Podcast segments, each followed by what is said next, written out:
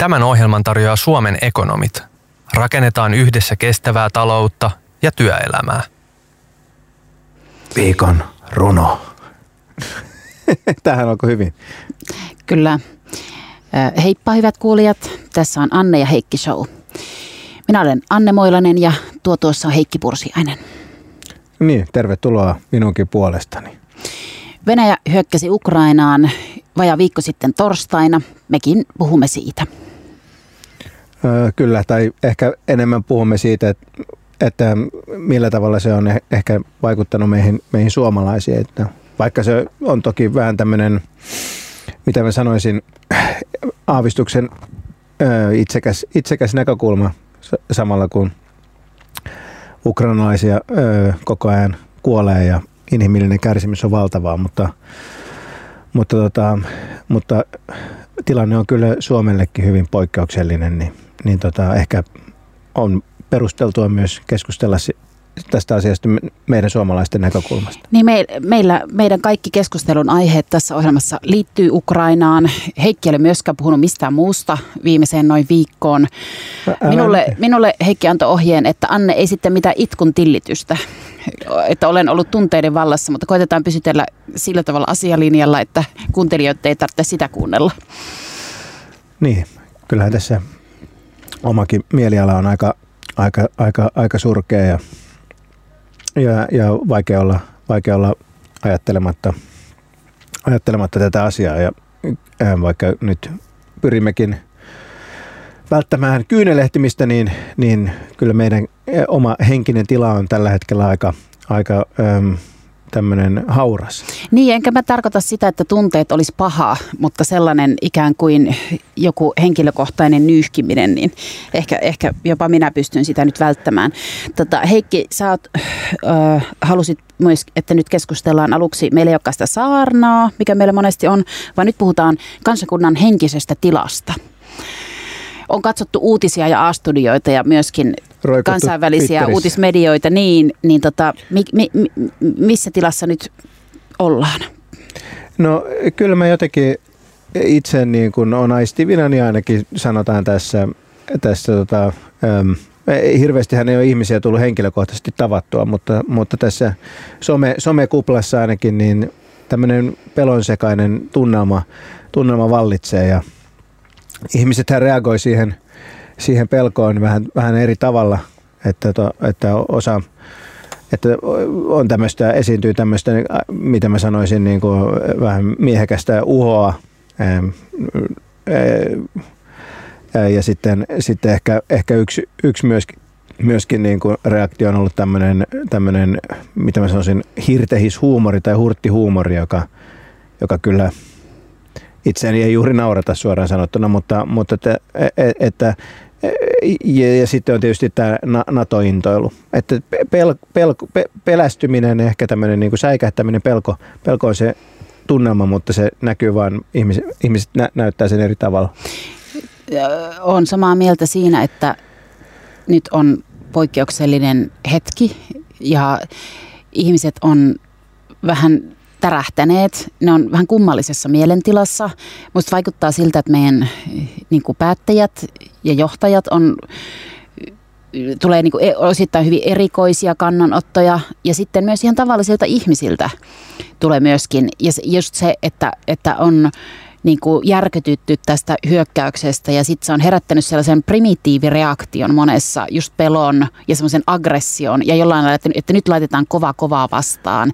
Ja nyt ruvetaan puolustautumaan. Ja nyt minä liityn maanpuolustustoimintaan. Ja, ja semmoiset hyvin niin, niin, osittain niin kuin vihamieliset. Ja, ja niin kuin jollain tavalla ne on, niin kuin ulostulot on, niitä on nyt eri puolilta. Ja sitten, että ihmiset ei ole niinku ihan normaalissa tilassa. Että tämä on niinku semmoinen joku kauhun hetki nyt, mikä on meneillään. Niin, niin tietysti osittainhan tässä tilanteessa niin semmoinen, mitä mä sanoisin, maanpuolustushenkisyys, niin, niin on ihan ymmärrettävä, jopa, jopa rationaalinen reaktio. Mutta, mutta kieltämättä tuollaista on, on, on ilmassa. Oletko sä harkinnut vapaaehtoista maanpuolustustoimintaa? Niin siis, mähän on äm, siviilipalvelusmies, että, että tota, mä harkitsin sitä, että pitääkö, voiko lähettää jonnekin puolustusministeriö vie, sähköpostiviestin, että perun aseesta kieltäytymisen, mutta ilmeisesti se ei ole nykylainsäädännön puitteissa mahdollista. Mutta etkö sä huomauttanut, että se on vaan rauhan aikana, että sitten jos tulisi oikeasti tilanne, niin, niin siis se sunkin pitäisi mennä? Johonkin, johonkin tehtäviin. Mä en oikein tiedä, että mitä, millaisia tehtäviä sitä on mun varalle niin kuin siellä, siellä tota, sitten pohdittu.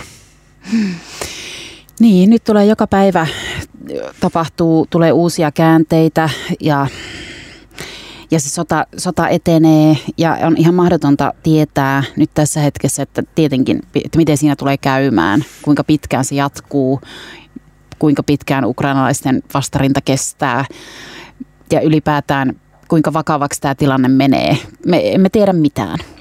No jotain varmaan tiedetään, mutta tiedot on vähän, ei, ei kyllä niin kuin mitenkään herätä, herätä erityisesti niin kuin luottamusta nopeasta muutoksesta parempaan.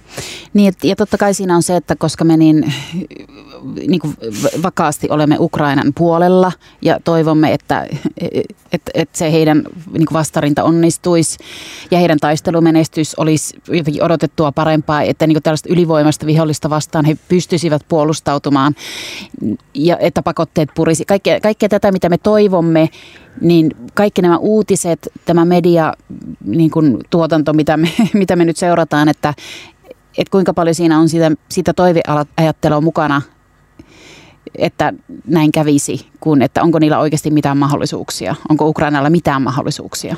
Niin, mä, e, oma, oma asiantuntemus ei riitä sitä, sitä arvioimaan.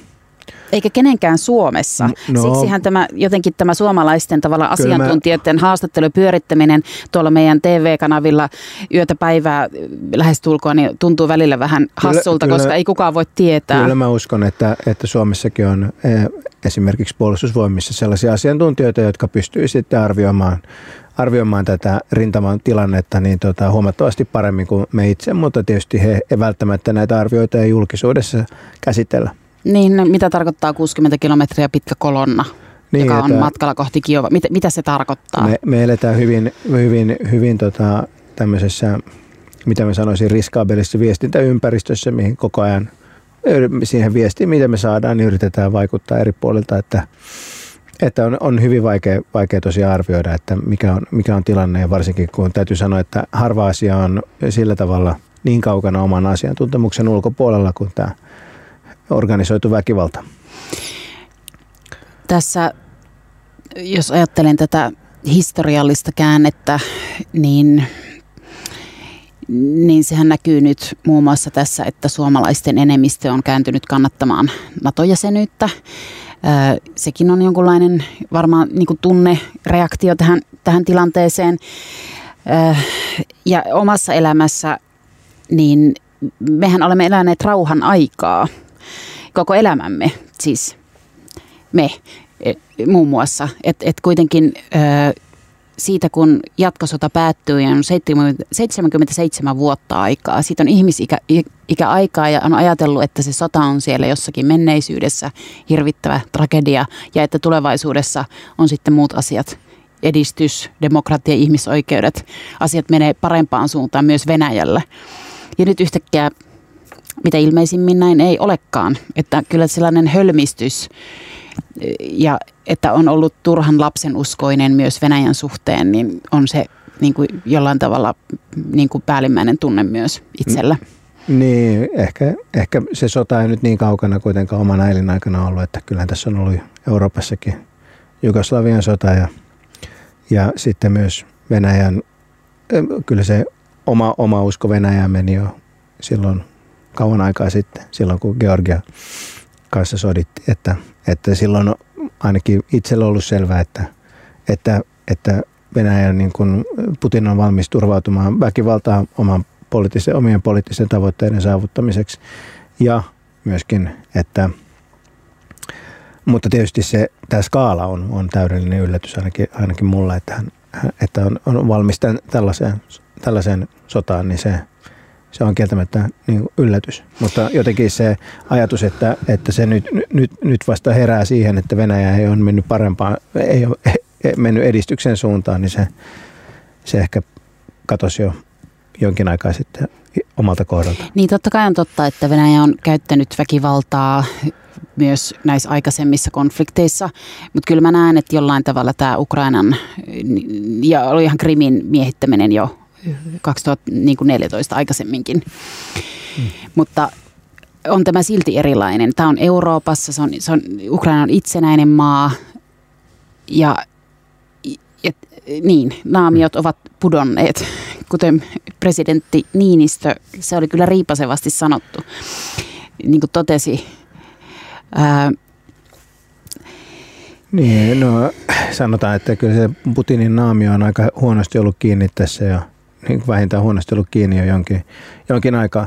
Mutta tietysti tämä Niinistöstä puheen ollen, niin, niin siis katsoin, katsoin, jos puhutaan nyt tästä Suomen henkisestä tilasta, niin kyllä itse katsoin häntä tuossa, ähm, mähän on Suomen ainoa Niinistä kriittinen henkilö, mutta katsoin ihan avoimin mielin tota, hänen esiintymistä A-studiossa ja kyllä siitä mulle itselle niin kuin syntyi sellainen käsitys, että se Niinistö vaikutti aidosti niin kuin jollain tavalla, en, onko pelokas oikea sana, mutta, mutta siis eh, mieheltä, joka on jollain tavalla niin kuin, äm, paineen alla ja joka, joka, joka jotenkin ei, ei ehkä enää ymmärrä sitä vastapuolta, että ei, ei, ei tiedä mitä tapahtuu.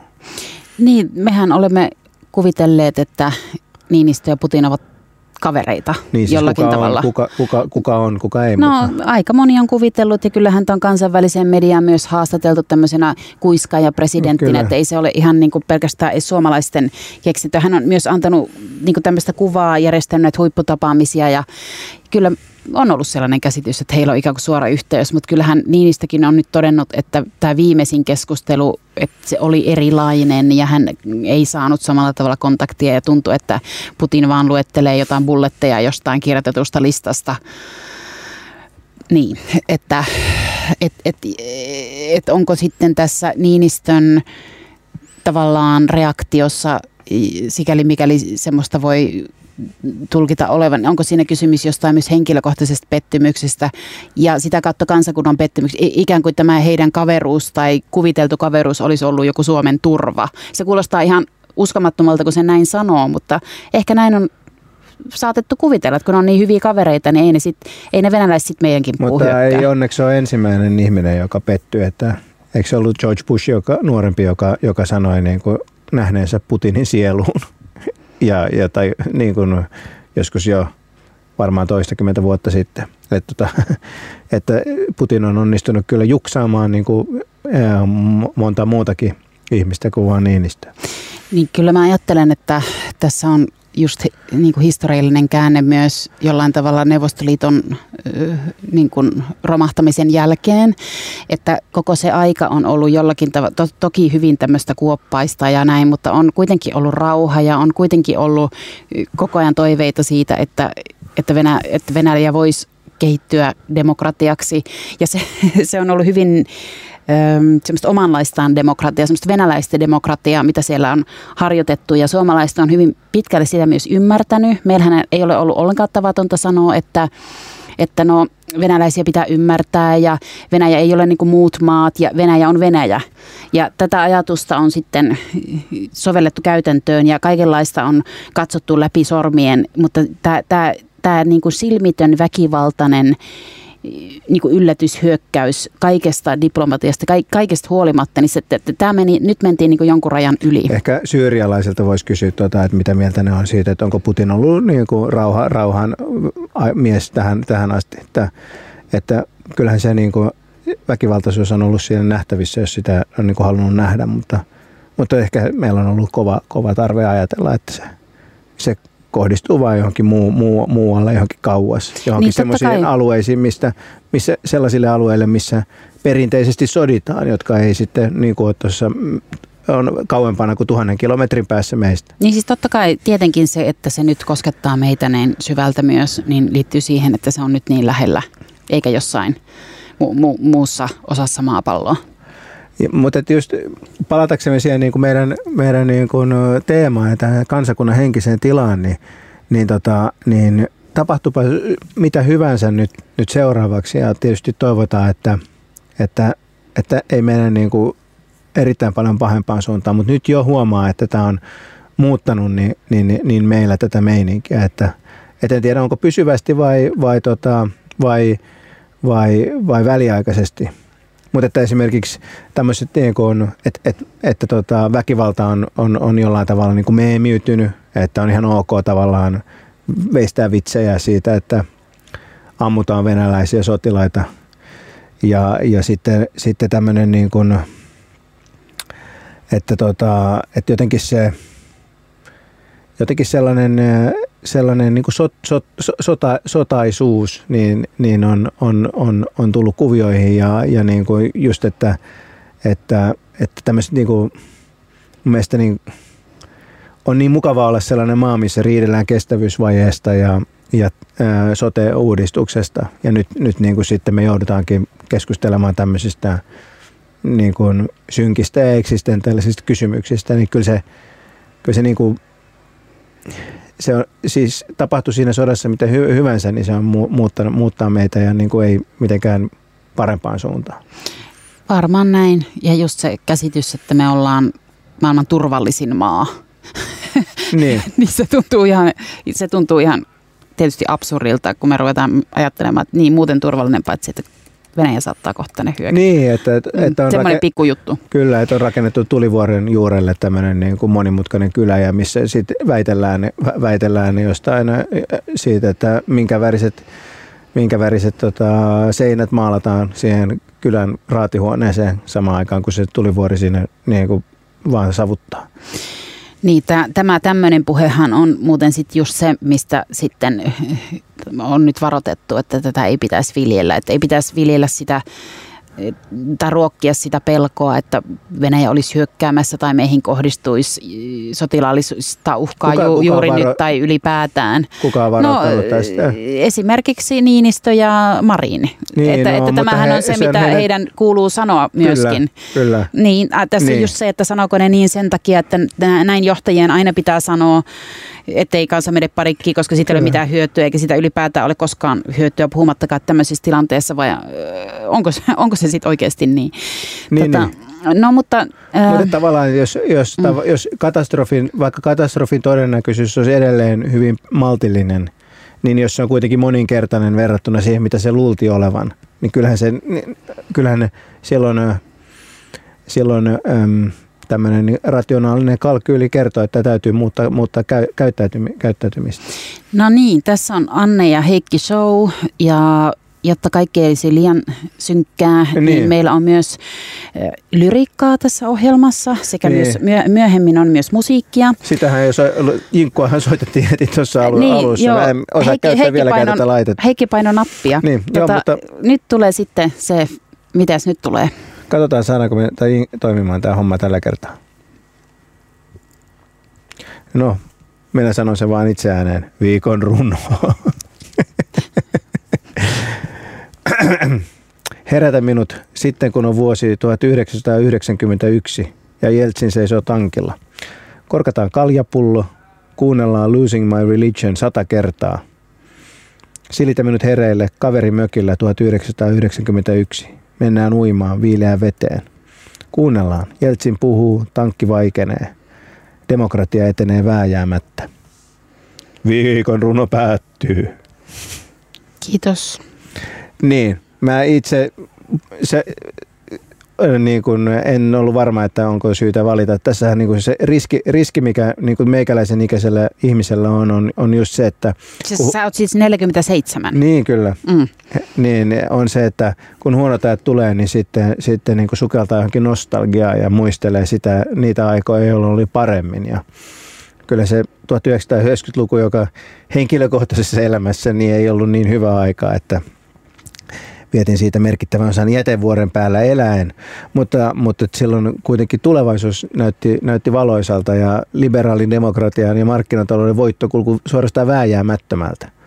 Ja Jeltsin jotenkin, niin, niin, äm, niin sehän oli äm, hän seisoi tankin päällä ja, ja, ja äh, sillä tavalla niin kuin ainakin symbolisesti niin kertaheitolla niin murskasi sen vallankaappausta yrittäneen vanhan neuvostokaartin. Ja, ja siinä oli demokratia muutakin, oli tulossa. Ja siinä oli muutakin sellaista Berliinin muurin murtuminen, oli mm. sama aikakautta. Ja Valtian sitten, itsenäistyminen. Niin, oli äh. hirveän monta sellaista historian murrosta, jotka vaikutti niin kuin demokratia eteenpäin vieviltä voimilta ja että itse on mukana siinä aallossa ja että maailmasta tulee parempi.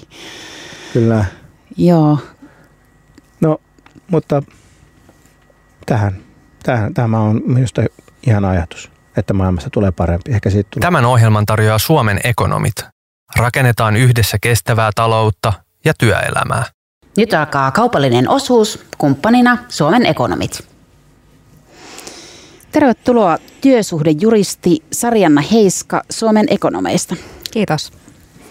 Nyt me puhutaan vähän työsopimuksista. Mikä on ihan ensimmäinen asia, mikä pitää muistaa, kun tekee uutta työsopimusta? No ensinnäkin se, että työsopimushan on aina syytä tehdä kirjallisesti. Ja se pitäisi olla kyllä tehtynä ennen kuin se työteko alkaa. Ja jos on tällä hetkellä jossain työssä, niin suositus olisi tehdä se uusi työsopimus ennen kuin irtisanoutuu vanhasta.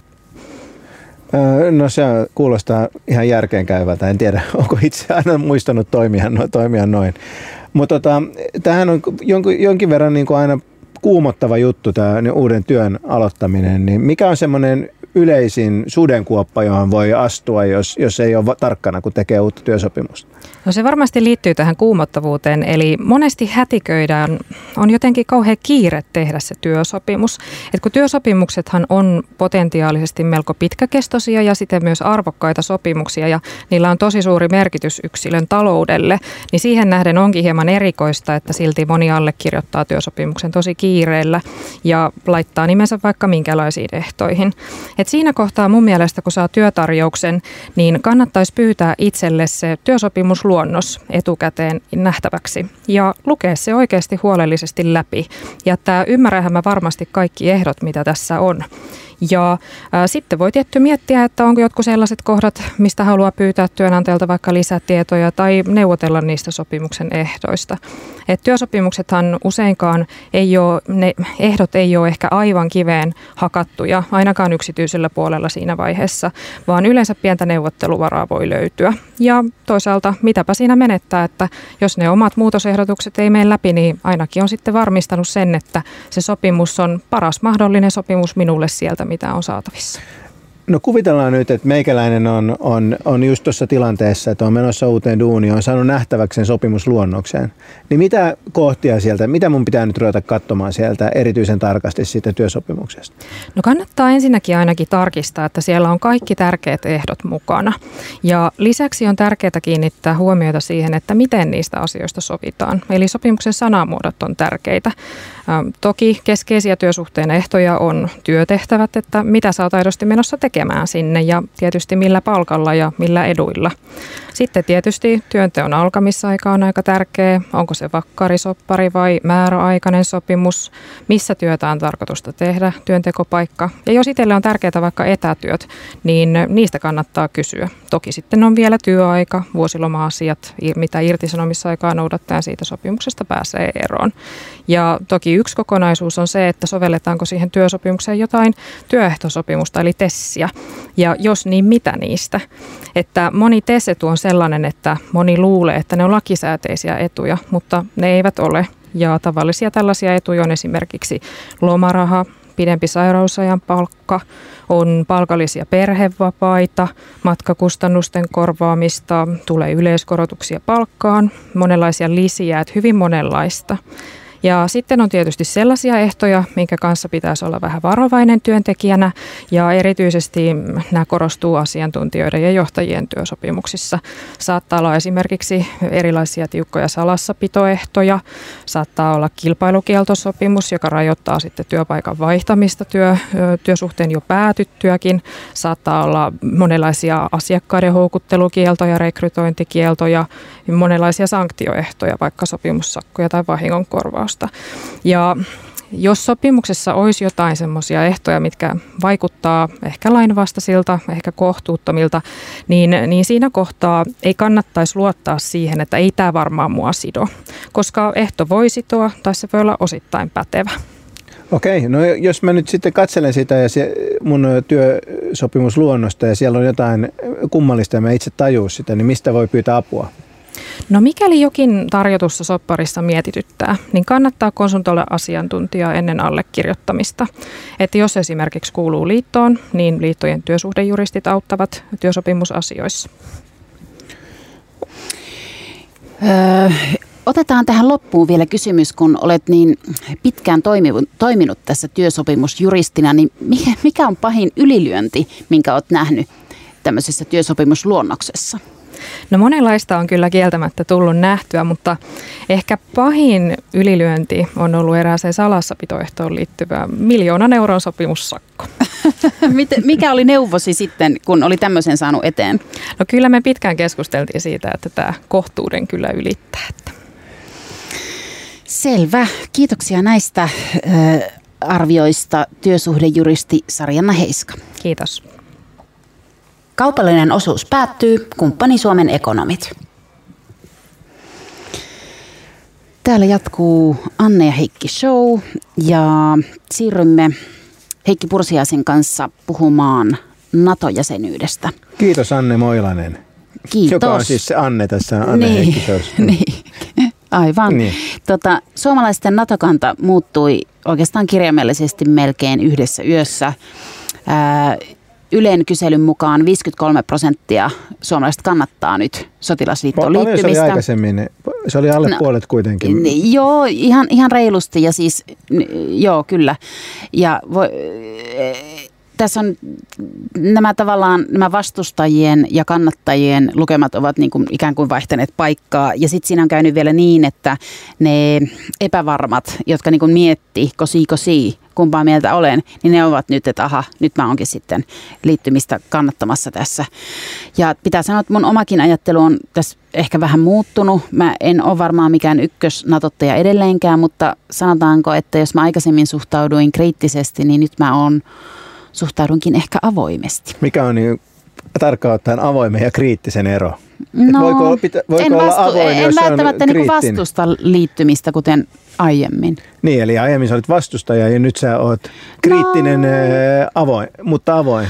No siis minun mielestä se on ihan, ihan pohtimisen arvoinen asia tietenkin, että, et, tai siis niin sitä, sitä pitää huolellisesti harkita, että olisiko se NATO-jäsenyys Suomelle hyvä. Siihen liittyy myös riskejä. Mitä jos Venäjä suuttuu ja, mm. ja tämä ajoitus on ollut ikuisesti ongelma, näyttää olevan edelleenkin tässä, niin kuin, että, että pitäisikö hakea ja milloin pitäisi hakea ja äh, onko, onko se kuinka vaarallista mi, mi, milläkin ajan hetkellä, että aina on väärä aika. Ollaanko me puhuttu tästä joskus aikaisemmin? Me ollaan puhuttu tästä kyllä. Niin, jotenkin mulla on sellainen déjà vu, mutta siis, mutta siis aina, ajoitus ei ole ollut ikuinen ongelma. Silloin yhdessä vaiheessa, kun se niin yhdessä vaiheessa oli silloin kun NATO laajentui, niin oli ihan todella hyvä ajoitus. Niin, siis tarkoitat ollut, just silloin Neuvostoliiton romahtamisen jälkeen. Se on ollut, se on ollut, se on ollut tuota, ongelma vasta, vasta nyt sen jälkeen, kun Venäjä on, Venäjä on muuttunut sellaiseksi, kun se, se nyt, nyt, nyt on. No, ja. meillä on aina välillä keskustelu tästä, että kun sä oot semmoinen minun mielestä semmoinen peräpeiliin katsoja jotenkin nostalgikko välillä ja sitten mä oon taas tämmöinen aggressiivisesti tulevaisuuteen suuntautunut henkilö, niin kuin sä aina mielellään mainitset, että ö, olisi pitänyt liittyä NATOon silloin ei, ei, mutta 30 se... vuotta sitten, mutta mitä me nyt siitä, mitä se enää meitä kai, auttaa tuo totta ajatus? Kai, totta kai historia, historiallinen data on ainoa asia, mitä meillä on tulevaisuuden ymmärtämiseen, että että eihän, ei, ei ole mitään muuta keinoa ymmärtää tulevaisuutta kuin se, mitä on tapahtunut Mutta mitä se auttaa todeta nyt, että sillä olisi no, pitänyt liittyä? Se, kyllä, mun mielestä se, niin kuin, se niin kuin, tota, totta kai niin, niin tota, virheistä pitää oppia. Ja se, se, se on mun mielestä ensimmäinen askel virheistä oppimiseen on, että tunnustaa, että virhe, virheitä, on, virheitä on tehty. Mutta että tilannehan mm. on nyt todella hankala ja, ja mä, mä en väitä olevani mikään kansainvälisen politiikan asiantuntija, mutta, mutta siis, mutta siis nyt sama, että onko niin kuin koko siitä huolimatta, että NATO on nyt näyttänyt melko yhtenäisestä, niin onko kaikki, kaikki NATO-maat nyt jännittyneessä tilanteessa sitten innokkaasti niin Suomea ja Suomea Ruotsia. Vasta, Suomea, Ruotsi ehkä mieluummin vielä, mutta Suomea... Siis mieluummin mitä? Että kyllähän Ruotsi, Ruotsi niin kuin on paljon helpompi keissi kuin Su- siis Suomi. NATO ottaa niin, jäseneksi. Niin. Niin. Ja, ja, ja tosiaan... Niin, Olisi niin, varmaan kyllä Suomen ja myös Ruotsin, kyllä mä että molempien maiden etu, että yhdessä Kun mä katsoin sitä Niinistön, Niinistön niin tuskaa siellä A-studiossa, että niin, niin, niin selvästi niin kuin nä, näytti siltä, että hän oli, hän oli, hänellä oli aito tuska siitä, että, että tämä tilanne on niin hankala, että, että samaan aikaan niin, niin selvästi hän toi esiin, että Venäjä on esittänyt uhkauksia, jos Suomi, Suomi liittyy Mehän tietysti Nimenomaan Natolle esittänyt. Me tiedetään, niin, me tiedetään, mitä julkisesti on esitetty. Mehän ei tiedetä kaikkea suinkaan, että mitä, mitä diplomaatit on keskenään keskustellut. Mm. Niin, ja, ja, ja se, että, se, että, se, se, että hän, hän niin, kuin niin kovasti korosti sitä, että, että kun, kun mies on tähän saakka piilotellut kansan NATO-vastaisuuden takana, niin nyt yhtäkkiä kun mielipidetiedustelut oli muuttunut, niin hän olikin sitä mieltä, että nyt on hyvin tärkeää muistaa, että heillä, vastuunkantajilla, he, heillä vastuunkantajilla mm. on aivan erilainen taakka tässä kuin, kuin meillä, meillä, meillä niin kuin Mutta onhan se ihan totta, että, että siihen että myös siihen hakemiseen ja kylläpäätökseen, siis kumpaan, mihin, ta, mihin tahansa ratkaisuun mm. varmaan sisältyy suurta niin kuin vastuuta ja su, suuri riski.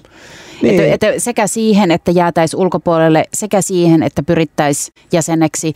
Ja sitten ja, si, ja sitten on vielä sekin vaihtoehto, että et, et, et, niin kuin mitä jos, että onko edes mahdollista tavallaan pysyä enää tulevaisuudessa liittoutumattomana? Onko tämä nykypositio, niin se, että se nykypositio muuttuu mahdollisesti joka tapauksessa ja voiko se muuttua myös jollain semmoisella tavalla, mitä me ei edes tiedetä vielä? On se ja jotenkin Suomesta riippumatta myös. se, kaikkihan tapahtuu tällä hetkellä suureksi Suome, Suomesta riippumatta, mutta on jollain tavalla aika naurettava ajatella, että – että siinä vaiheessa, kun me lähetetään aseita vihollismaahan, niin me oltaisiin Venäjän näkökulmasta jollain tavalla puolueeton, puolueetonta mm. liittoutumaton maa. Että kyllä Suomi on nyt aika vahvasti pannut panokset siihen, pannut, pannut munat siihen, siihen siihen niin ja koriin. varmaan se, että Ruotsi ja Saksa teki samalla tavalla, niin, niin. Ja auttoi tässä... nyt tässä päätöksenteossa sitten ratkaisussa, että tämmöinen pystyttiin Suomessakin tekemään. Ja että me ollaan samassa porukassa nyt sitten muun EUn kanssa tässä, eikä yksinään mm. lähettelemässä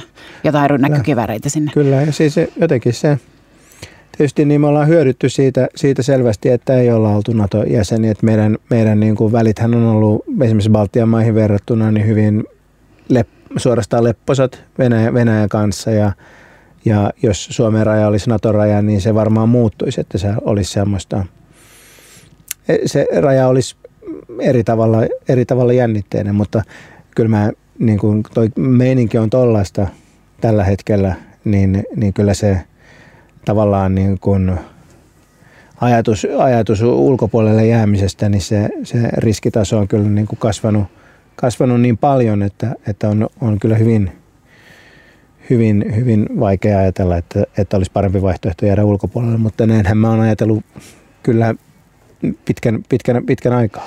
Niin, ja kyllä se sitten meidän poliittisten johtajien vakuuttelu siitä, että Suomeen ei juuri nyt kohdistu sotilaallista uhkaa ja ei pidä nyt niin kuin hätääntyä siitä, että joku tänne hyökkää. Sitten samaan aikaan sanotaan, että niin, kun tuota aseapua annetaan, niin pitää myös huomioida, että onhan meillä omat varastot kunnossa. Niin, sanotaan mutta, sama, samaan aikaan. Niin, mutta siis se on tietysti niin kuin, että mitä sanotaan, että Suomeen ei kohdistu välitöntä sotilaallista uhkaa, niin se tietenkin tarkoittaa sitä, että ei ole niin kuin vihollisen tankkeja ei ole keskitetty rajalle. Niin kun on kaikki nyt siellä että Ukrainassa. Sotilaallinen uhkahan tietysti on aina, aina jo olemassa. Että kysymys on siitä, että kuinka todennäköinen se on ja, ja varmaankin en, en, kun en, en tiedä mitä on erittäin vaikea saada mitä luottavaa tietoa, niin ehkä se on vieläkin mal, hyvin maltillinen se todennäköisyys, mutta kyllä se täytyy arvioida, että se on huomattavasti suurempi nyt kuin se oli vaikka, mitä mun arvio olisi ollut sanotaan kaksi viikkoa sitten. Niin ja sitten tästä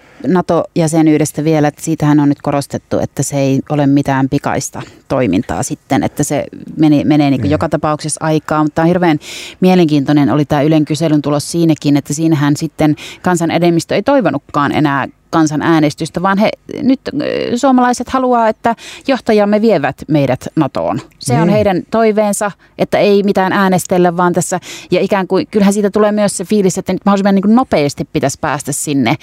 Ja että uudet jäsenet, että jos kaikkien Naton jäsenmaiden, jos 30 parlamentissa pitää ruveta käymään niin kuin nämä asiat läpi, erikseen ratifioimaan asiat Toisaalta mm. olisi myös kutsumenettely. Pitäisikö tässä tehdä joku, niin kuin, yrittää hakeutua johonkin poikkeusasiaan? Niin kuin, niin kuin mitä?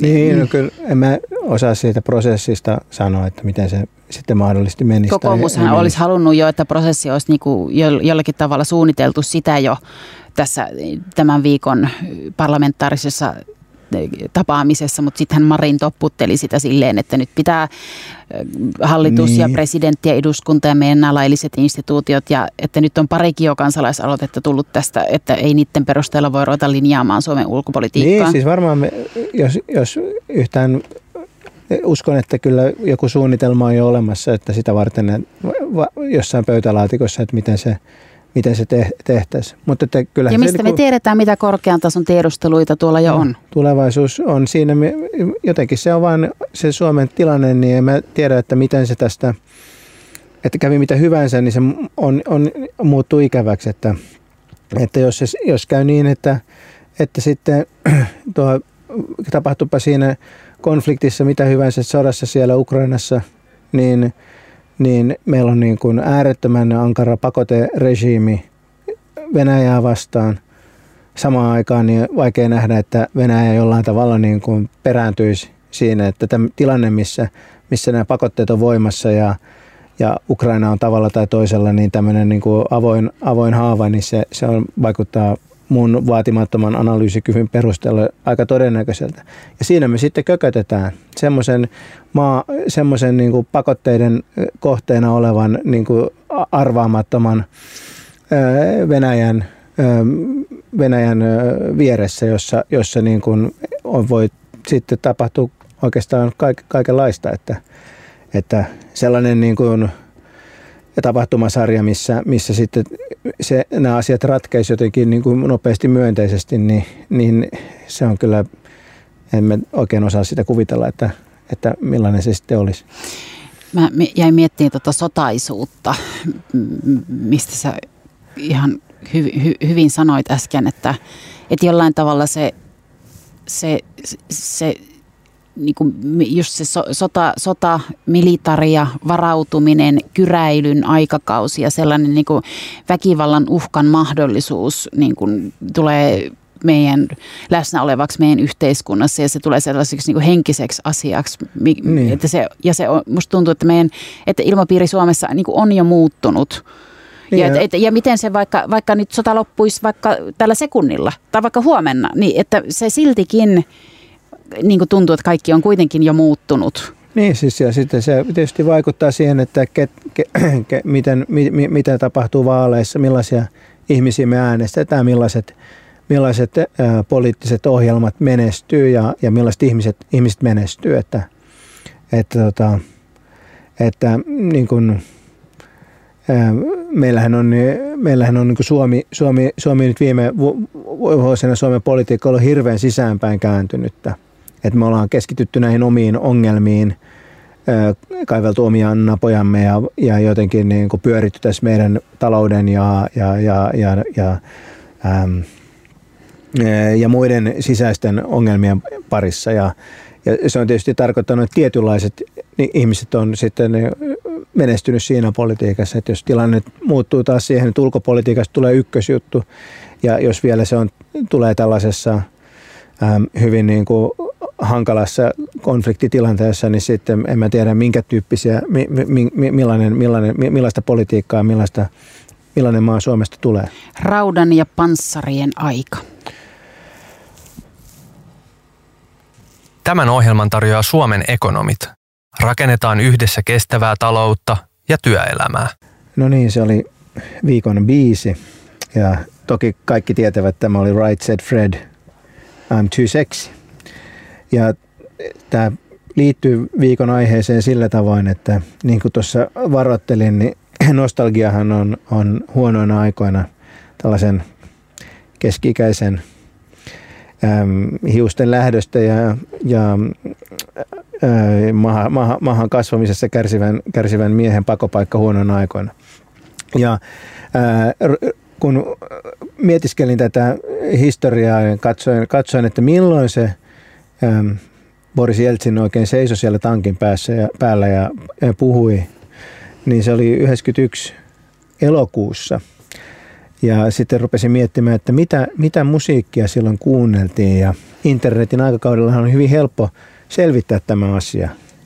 Ja Iso-Britannian top 40 hitit elokuun puolivälissä 1991, niin tämä oli kakkosena silloin tämä klassikko, klassikko-biisi.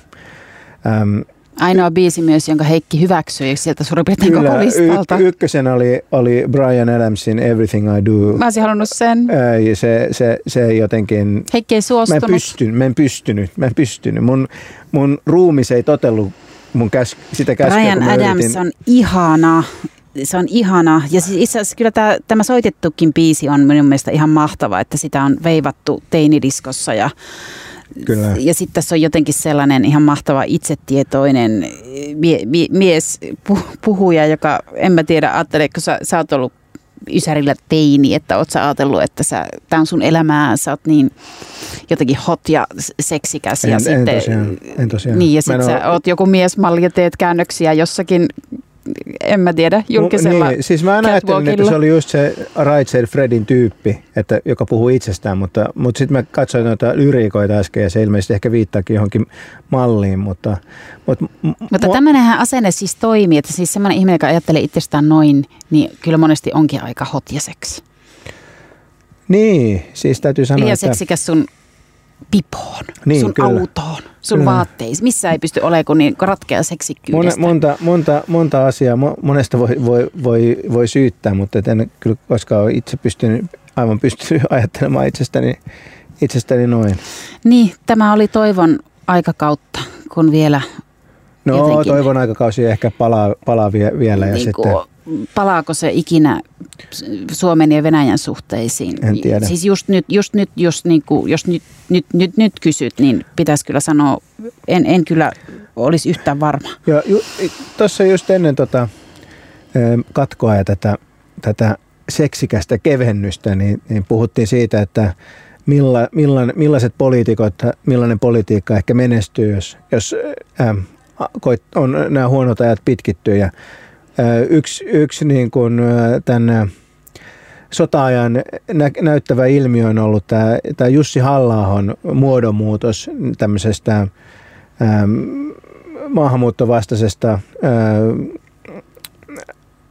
populistipolitiikosta niin suorastaan tämmöiseksi jonkinlaiseksi Venäjä-tietäjäksi, tämmöistä valtiomiesmäisyyttä tavoittelevaksi henkilöksi. Hän valittiin hänet valittiin ulkoasia, eduskunnan ulkoasianvaliokunnan puheenjohtajaksi, koska hänen puoluetoverinsa Mika Niikko sekoili todella pahasti siinä. Mutta, mutta hän on kyllä, täytyy sanoa, että, että hänen, hänen ulostulonsa ovat olleet hyvin suosittuja, mutta ne on myöskin ollut aivan paikoitellen erittäin vastenmielisiä ja myös, myös täysin vastuuttomia niin hänen asemassaan. Ja, ja, ja silti, silti ne on ne aivan järkevät ihmiset tuntuu innostuneen niistä. Niin, eli hän on ollut sitä mieltä, että lännen pitää mennä osapuoleksi väliin sinne sotimaan.